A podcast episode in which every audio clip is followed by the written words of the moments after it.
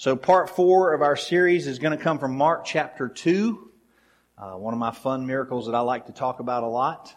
We learn from miracles how Jesus expects us to live and what Jesus intends for us. And so, this is going to be sort of a life lesson in how he expects us to live. And I've entitled uh, this particular miracle, um, to me, it has a lot to do with um, if you want your life to count, or a life that counts, a life that makes a difference, might be another way to look at it. There's a scene from Saving Private Ryan, a dramatic movie. I don't know how many of you have seen it. I know it's older now and uh, pretty controversial when it came out because it's so graphic. But there's a scene from Saving Private Ryan at the very end that is very, very important. And I want you to watch it. It's terrible. By the way, the video is horrible, so my video people just don't panic. That's all I had. That's all I could do today to make that happen. Um, so the quality of the video, but you've seen the movie. I'm sure most of you have seen the movie. Quality of the video is poor, but it's the it's the conversation that happens at the graveside um, with James Ryan. James Ryan, if you're not familiar with the movie, was a private in the uh, army that was uh, sent into behind enemy lines in Normandy. And uh, while he was parachuted in back there, he had four brothers serving in the army as well, and all four of them were killed within a short time period of each other. And the government offices that round all that information up realized that Mrs. Uh, Ryan had lost four sons. Sean, or three sons, uh, Sean, Peter, and Daniel were all killed in different parts of the war. And she was going to receive, as a tragic scene, she receives on the same day, she gets a, a visit from uh, the military folks that go out and just tell you, you know, your, your son has made the highest sacrifice for our country, but it was three of her sons. That, in the same day she got that information. She has one son left, and it's, it's James Ryan. And uh, all through the movie, there's a team of guys going to get him from behind the lines. And they, it cost them their lives. They literally sacrificed their lives one after another to go get Private Ryan off of the battlefield and home safe to his mom because the army doesn't want to lose another one of the Ryans. And so, so it's a, it's a great movie. It's, it's got a lot of amazing lines in it and a lot of great truth tied to it. But there's this scene at the end. It actually begins, the movie begins and ends in a cemetery, in Arlington Cemetery, with James Ryan as an older man, and he is he is standing uh, in front of the commanding officer of the group that came to the little squad that came to get him, and uh, he's going to have a conversation uh, with himself and then with his family. And I just want you to see what his concerns are as his he realizes his life is coming to a close. Private Ryan lived his whole life trying to make sure he his life mattered to the guys that sacrificed. So Christ, for us, paid the ultimate sacrifice so that your sins no longer are counted against you.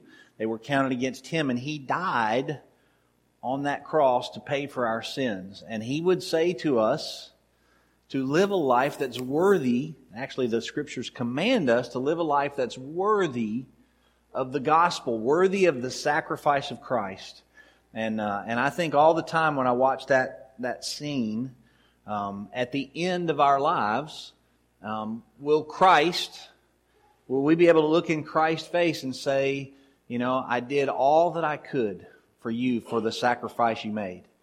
Because, you know, Private Ryan, James Ryan, at his, at, at the graveside there, is telling his wife, tell me I'm a good man. Tell me I did what I was, I lived like I was supposed to. I lived a good life. And Christ doesn't want us to live a good life. He wants us to live an obedient life unto Him. Amen. A sacrificial life.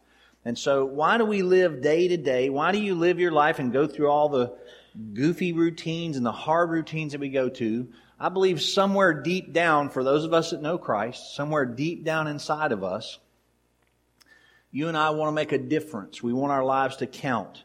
Um, we want someone else's life to have been impacted and somebody else's life to be better because we lived our life. Now, if you're not there yet, you're still in your 30s and you haven't figured that out. But when you cross over that 50 and 55 thing, you start thinking, you know, as, as I look behind me, am I leaving any value Is there any value to the, to the way I've lived my life?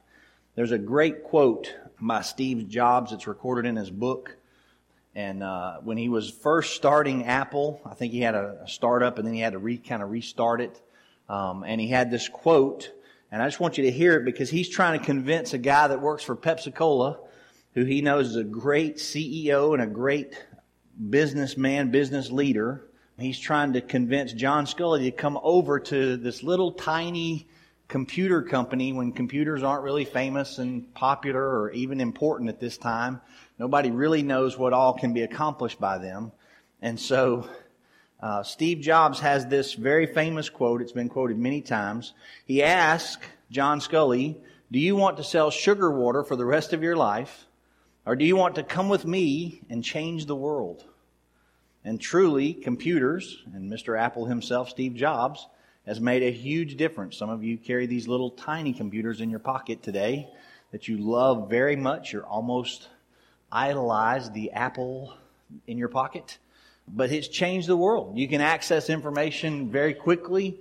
You can, you can contact people very quickly. We didn't used to do all that, by the way. Those of you young people who don't remember, we didn't have that kind of contact with each other. And uh, we actually had to visit, go over to somebody's house and check on them and talk to them. You know, sometimes you could use the old dial phones and call them, but we actually had to pay personal visits to people. You couldn't just text them, say, "Hey, how you doing?" kind of thing. So it's an amazing thing that, that's happened, and yet he had to convince John Sculley to change his direction in his life so his life could change the world. Well, I think Christ calls every one of us into that, and the story we're going to look at today in uh, Mark chapter 2, that, that story is, is going to help you see how your life can change somebody else's life. I want you to think about the people around you, people in your community, people in your family, that you really believe God's leading you to do something to help them. But you just don't know. You just don't know, and you've maybe you've tried or thought about it, and uh, there's not much you can figure out. You're kind of at a stopping point of that.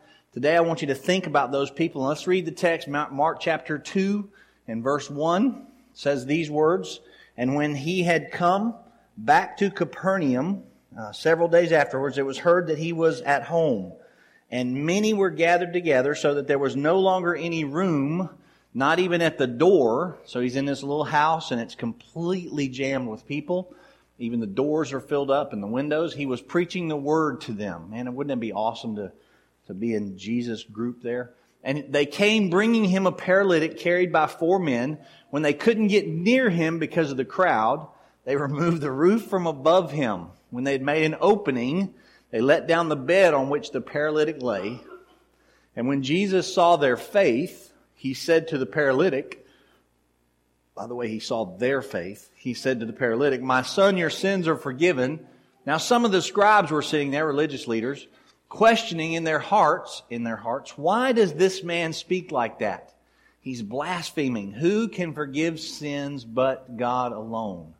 And immediately Jesus, perceiving the spirit that was uh, that they thus questioned within themselves, said to them, "Why do you question these things in your hearts? Which is easier to say to the paralytic, Your sins are forgiven, or to say, Rise, take up your bed and walk." And so, but that you may know that the Son of Man has authority on earth to forgive sins.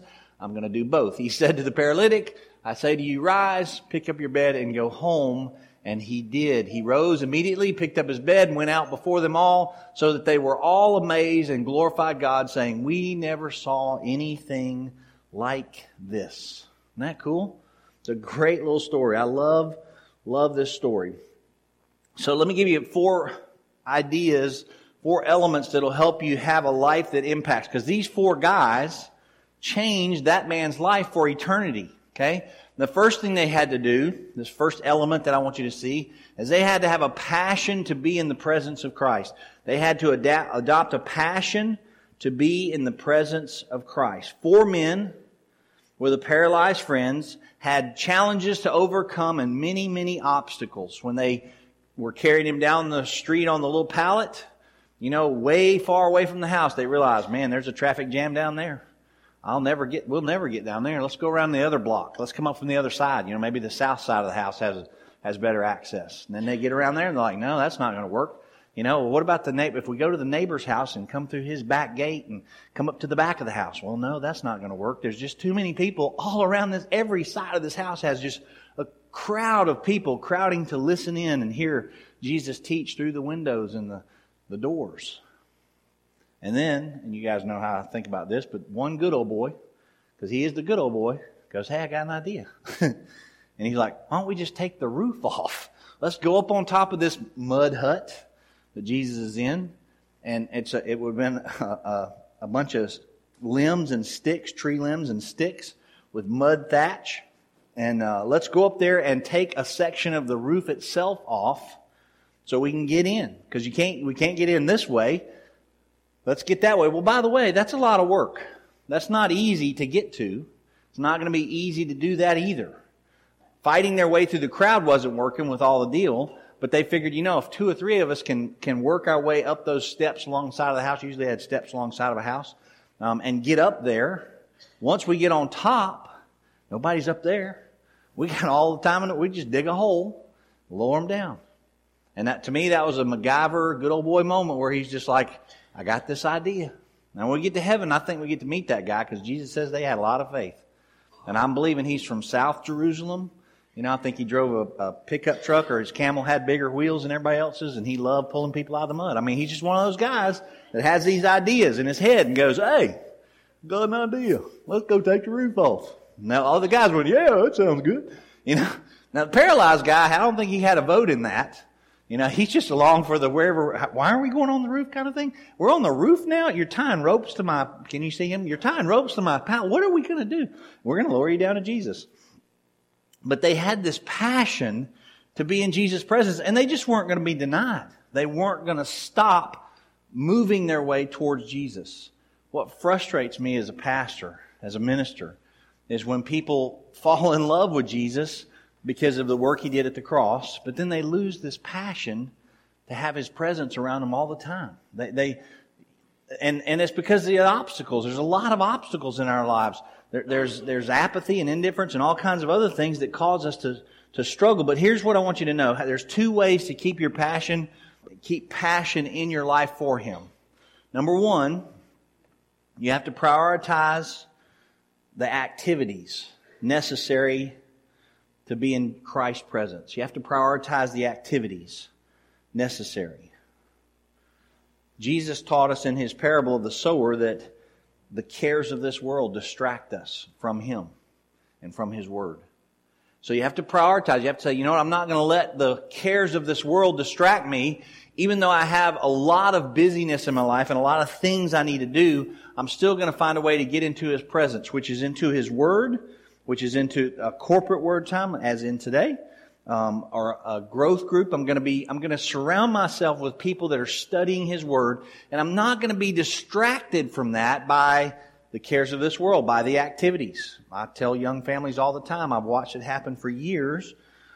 You know, when you sign your children up for everything they can possibly do, you know, we've got two violin lessons and a, you know, we've got a, uh, an aerobics thing here for this child, and we're doing this with this child, and then, you know, two of them are playing soccer, and one of them's, you know, in football, and, you know, as soon as that's over, we're going to baseball. When you start doing all that, you're, you're jamming your schedule so full of activities, so full of activities that something has to go. And almost always for young families, it's church attendance and it's body life. It's, it's attending small group. It's like, well, we'd love to be a part of that small group, but, you know, we got this, that, and the other. So, so I'm just reminding you to be very careful to protect and prioritize the need to be with God's people and learning and growing, uh, surrounding yourself with people who are seeking Jesus. And then yourself, this is real important, yourself in your personal quiet time. You gotta have a personal quiet time and just don't get distracted from that. Fight hard to make that a regular routine in your life. You have to have a passion for His presence and prioritize all the ways you can get into His presence. And then secondly, you have to persistently overcome obstacles. These guys modeled that for us. They were just constantly overcoming the obstacles. Whatever the obstacle was, you know, and I think in our culture, by the way, the obstacles are a lot uh, different than what would have been in his cult, their culture. But I think we we struggle with laziness and indifference, apathy. Uh, we struggle with, you know, in, in my experience, um, there's just sort of a a heart to, to, to live like I want to live and not pay attention to those spiritual things. There, there's, a, there's a desire in me to just not do those things. They seem hard. You know, following Christ seems hard. It's tough. It's hard.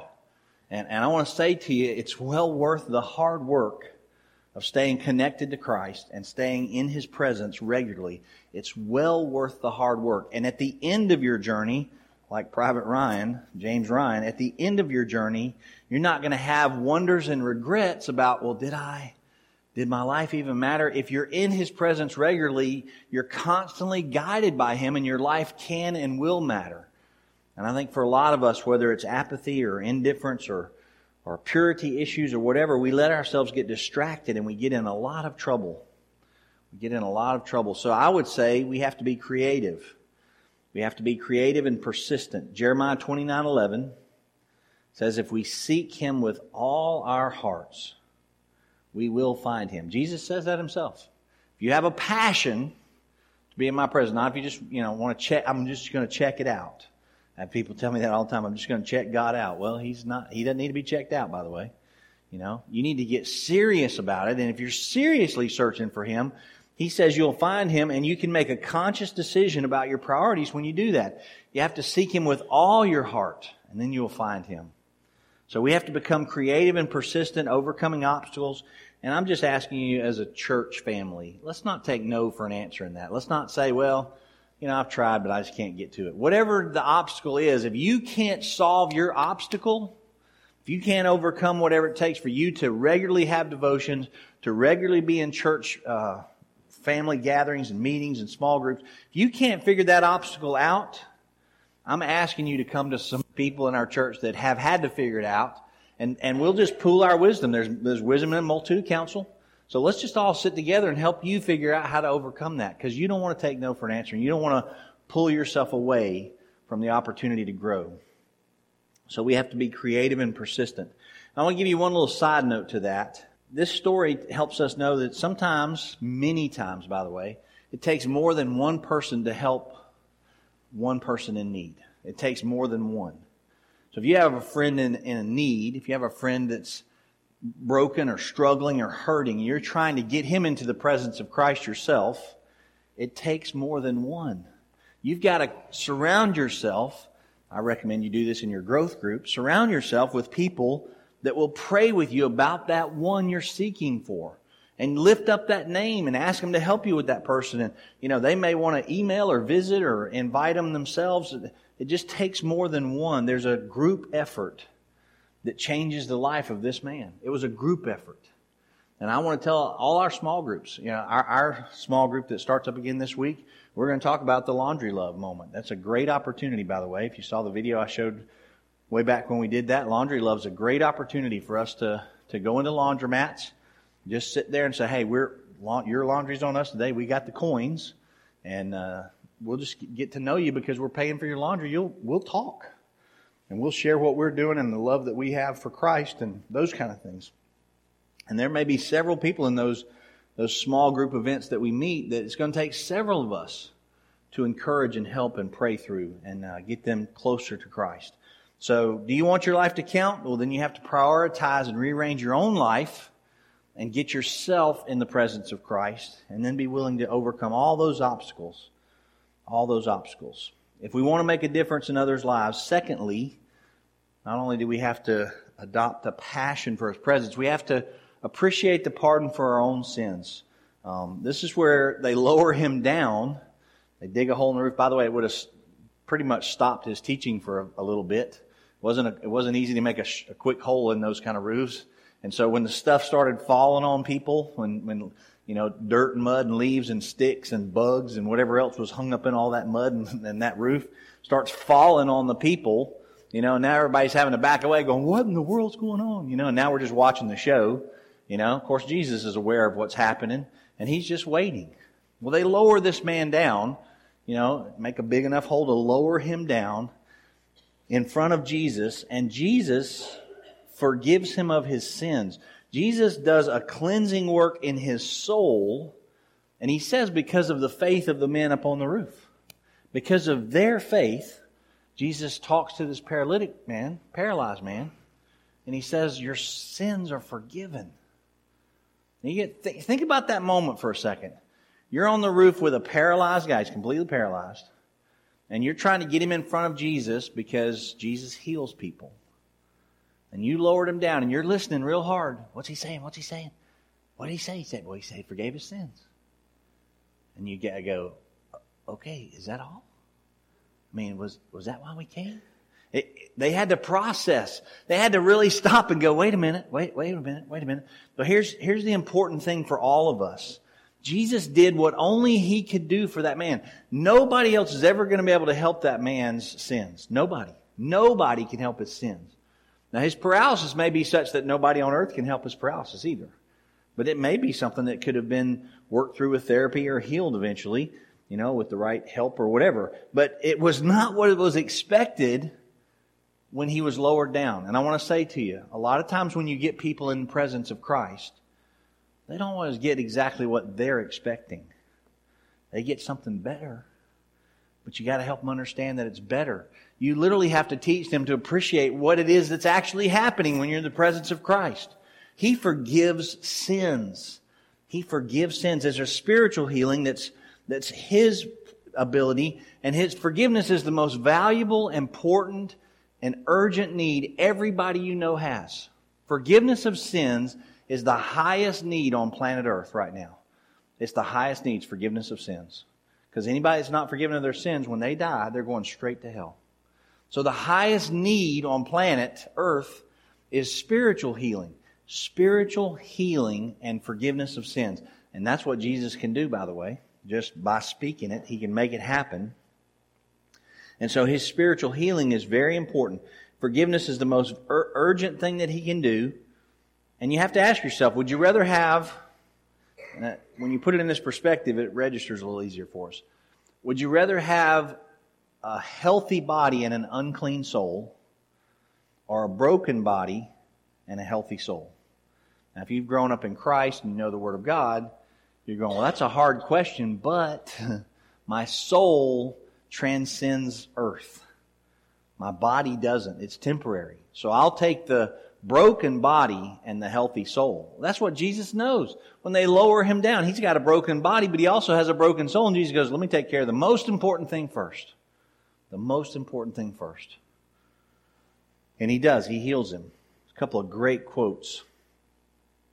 Uh, R.C.H. Lenski writes, in the entire Bible, regarding forgiveness, he says, in the entire Bible, there's no sweeter word that meets the sinner's eye the sinners are sent away from the sinner, the sins, I'm sorry, are sent away from the sinner so completely that they shall never be found again. To the depths of the sea, Micah 7 says. They're blotted out so as to be removed from record, Isaiah 43. And they're removed from the center as far as the east is from the west, from Psalms.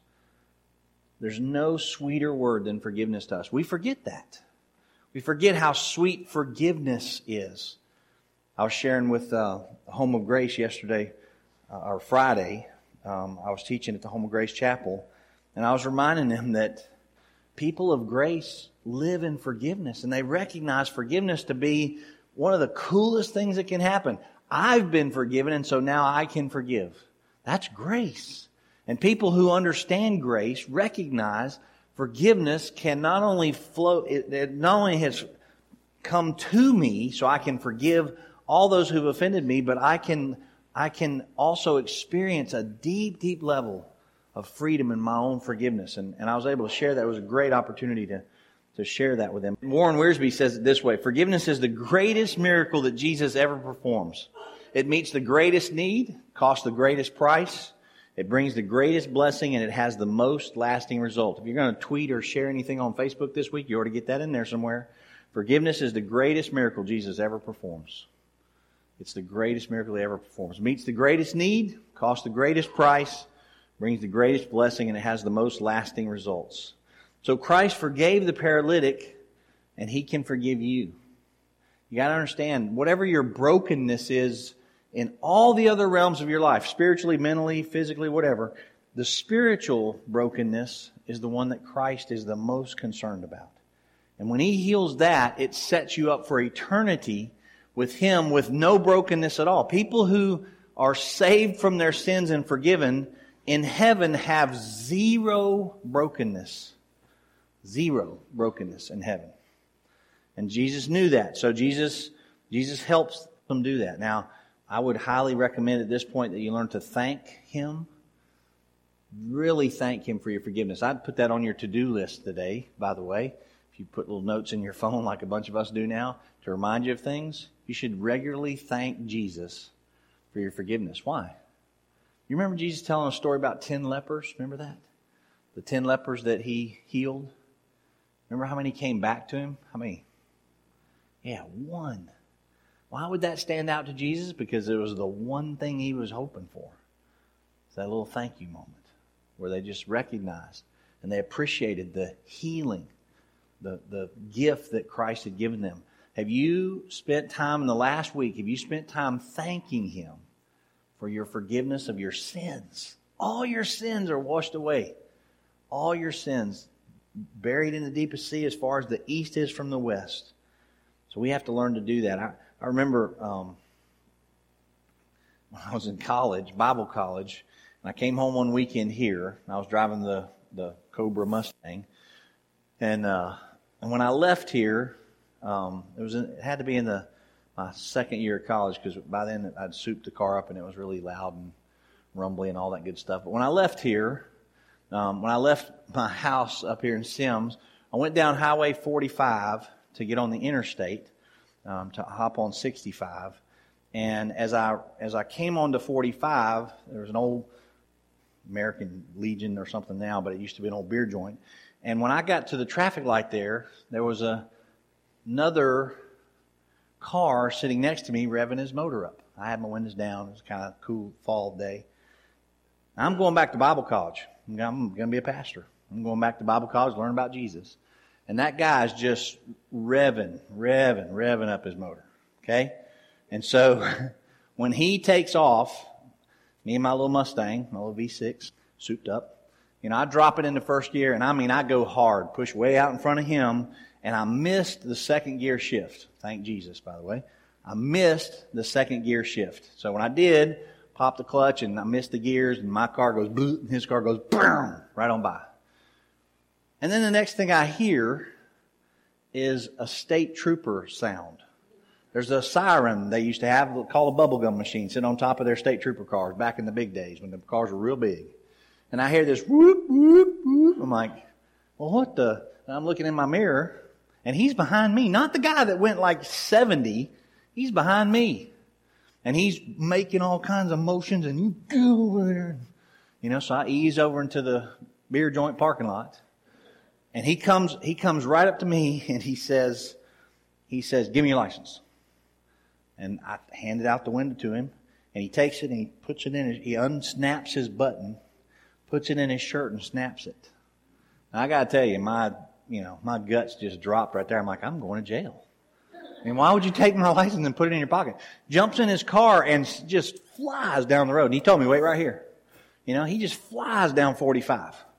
And he catches the other guy you know, and brings him back, by the way, to this parking lot with me, you know, and, uh, you know, the other guy comes out and, you know, he's all proud because he won. I'm like, I bet you ain't proud now, buddy. So, but there's this conversation that he's going to have with both of us about drag racing on Highway 45 on a Sunday afternoon. And, and he gives the guy this massive ticket because he was just screaming. He gives him a bad ticket and then he sends him on his way and then he comes over and starts talking to me. And he says, son, where are you going? Yeah, I see you got your luggage in your car. Where are you going?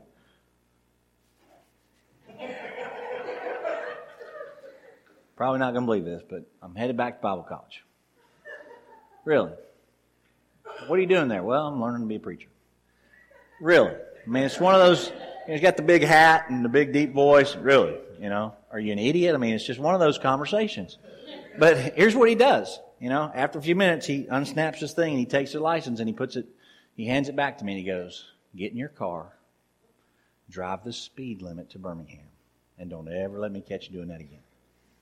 That was forgiveness. I was like, oh. There's not a ticket involved. I don't have to come back to court, you know, for nobody's impounding my car. I got my license back. It's all because this guy just had a moment of forgiveness in his heart for me. This guy that had the authority did not have that moment, right? So we've got to learn to appreciate the forgiveness that Christ has because it's way bigger than just not getting a ticket on Highway 45 for doing something stupid, right? It's way bigger than that. So, I, and, and by the way, I want to thank Jesus for letting me miss second gear because I probably would have been with the other guy getting all that other stuff written up. So have a passion, have a passion to be in His presence and then fall in love with that. But you also have to, thirdly, in this story, we've got these religious scribes hanging out in the room and they're, they're secretly, mentally, I love this, they're mentally judging Jesus. Bad idea, by the way. He reads our thoughts. Oh, he knows everything we're thinking, so there's just no fooling him. So here are these guys judging him. You know, in verse 6, some of the scribes are there, um, reasoning within their hearts. Um, why does this man speak this way? Here's the modern day translation. Who does he think he is? You can't forgive sins unless you're God. Who does he think he is? And then Jesus knows they're thinking these thoughts about him. Don't you hate it when your wife does this to you? When you're having a thought about something and your and your guys that are married, don't you just hate it when they they realize what you're thinking way ahead of you and they actually correct you before you ever get a chance to do anything, to say anything or act anyway? Well, here's Jesus doing exactly that. He, the spiritual leaders are blinded to the truth of what's happening. Listen, they're sitting in a house listening to the teaching of Jesus. What could be cooler than that? Well, here's what could be cooler. They could lower a guy down from the roof who Jesus would heal of his sins. That would be really cool. Not if you're a Pharisee. Not if you're a religious leader that's full of pride. Not if you think you know better than Jesus. It's not cool anymore. The teaching was interesting, but now he's gone way across the line and done something that he shouldn't have done. And there's this judgment moment that they have because he is the chosen one of Israel. He's the Lord of all lords, and they see him as a liar. They see him not as the chosen one, but a common man. He's the son of God, and they see him as a sinful man blaspheming. He's right there in their presence and they're judging him wrong. Be very careful how you let Jesus or how you receive Jesus when he does these great works of forgiveness. I've been, I've been in a couple of situations where somebody that done something horrible in our church family, not this church family, but other churches. Although some of y'all have done some horrible things, I'm just saying. but, but where something horrible has taken place, and we just had to deal with it, and the person that that went through that asked for forgiveness from us and repented. And I remember thinking, yes. And then watching a bunch of people go, no, we're not forgiving. You can never do that again.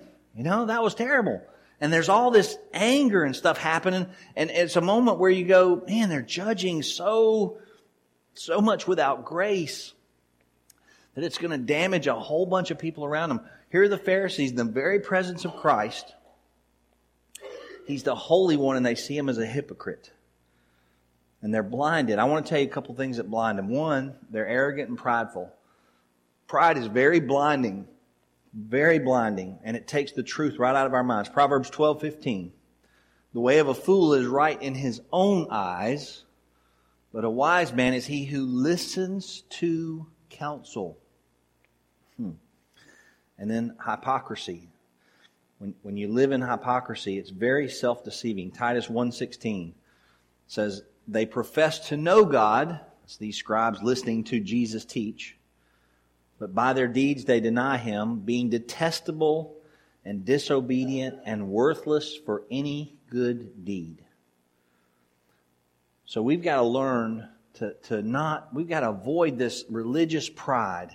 And we've got, the only way to once we get into the presence of Christ, the only way to experience real life change is to avoid this religious pride. And then we just have to obey.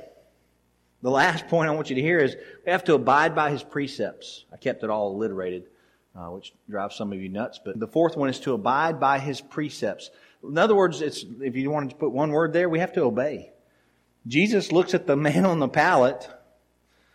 First of all, he just kind of tells the Pharisees, look, I can say I've forgiven sins and you'll never know because you can't know whether sins are forgiven because y'all can't see sin like I can. You can't see impure hearts like I can. He's not saying all that, but I'm thinking he should have. But he's saying, How would you ever know if I did that? Well, I guess I'll have to show you the other thing that I can do, which you can see, which is the healing of his physical body. So I'm just going to tell him, Rise, take up your bed, and walk. Now, what if the guy had just laid there? Went, uh uh I don't know if you know. This not. I've been here about 50 years, and, you know, I ain't ever got up and walked. What if he just laid there? Nothing would happen. He had to actually physically choose to obey Jesus. Rise, take up your bed, and walk. He performs this healing and demonstrates that he can do both, that he is the Son of Man and the Son of God. And so the Pharisees have already told him only God can forgive sins. So verse 10, Jesus claims the power to forgive and heal. Verse 11, he spoke the forgiveness and the healing into reality. And then he demonstrates he has the power and the authority. So Jesus almost always works from the inside out. I think a lot of the people that are going through the trauma of the flooding um, to our west, I, th- I think he's going to work from the inside out with them. They had to let, some of them just needed to let go of their material things. I saw this picture on uh, on my Twitter feed the other day. Um, one of the weathermen that I've always followed, James Spann, out of Birmingham, is a great Christian man. Um, there was a, a, young black guy on a sea-doo. Uh, y'all see this young black guy on a sea-doo with his vest on, and he's got an older um, white lady on the back of the sea-doo with her vest on, and they're waving to the people on the balcony in her house, inside her house. She lives in this big two-story house and they're in the house on the sea-doo. He's idling on the sea-doo, and they're getting ready to ride out the glass doors that go out into her backyard. And, and she's waving at the people up on the banister having her picture made because they've gone in there to rescue her. And I'm like, you know, she's having, and there's, in the distant part of the picture, I don't detail sometimes, in the distant part of the picture, there's a grandfather clock that's, you can just see the, the image of the clock itself. The, the whole thing is underwater. And I'm thinking, how much stuff in that house is just gone? It's gone. Never coming back. It's washed. It's ruined. How much stuff? But her, her life is saved because some guys went and rescued her, right? So you got you got to think in your head. Sometimes God puts these hard things in our lives to, to teach us to let go of things. And He's trying to help us understand we need to obey and follow Him and find the important stuff in life. Forgiveness healing and spiritual cleansing. And we need to have a passion to be in His presence. When you get close to Christ, that's when your life changes. By the way, it doesn't change when you're distant, when you just watch Him at a distance. It doesn't change much. But when you get close, things start happening. When you bring a friend close to Christ, that's when things start happening for them and their lives can change. You say, Well, I've tried and tried and tried. You thought of that person maybe at the beginning of the service. You thought of that person you were thinking about, but you don't have, you don't have a way to, to get them there. Well, maybe you need some friends. Maybe you need to find three friends. Say, hey, if I'll carry this corner of the pallet, you carry the other corner, we're going to get him or her to Christ. We got to get them there. We have to help each other. You have lost friends. You have friends that are wounded. Some, some of them are saved and they're still far from Christ because they're, they're hurting and they just need somebody to woo them back, call them back, two or three at a time to encourage them. I'm asking you as a church, let's get real serious about that. Let's see lives change. Let's make our lives, our week lives this week count for eternal things, not just earthly things. It's important that you keep your job and you, you earn your paycheck and you pay your bills. That's all important. But eternity's coming. And our lives need to matter for that. Amen?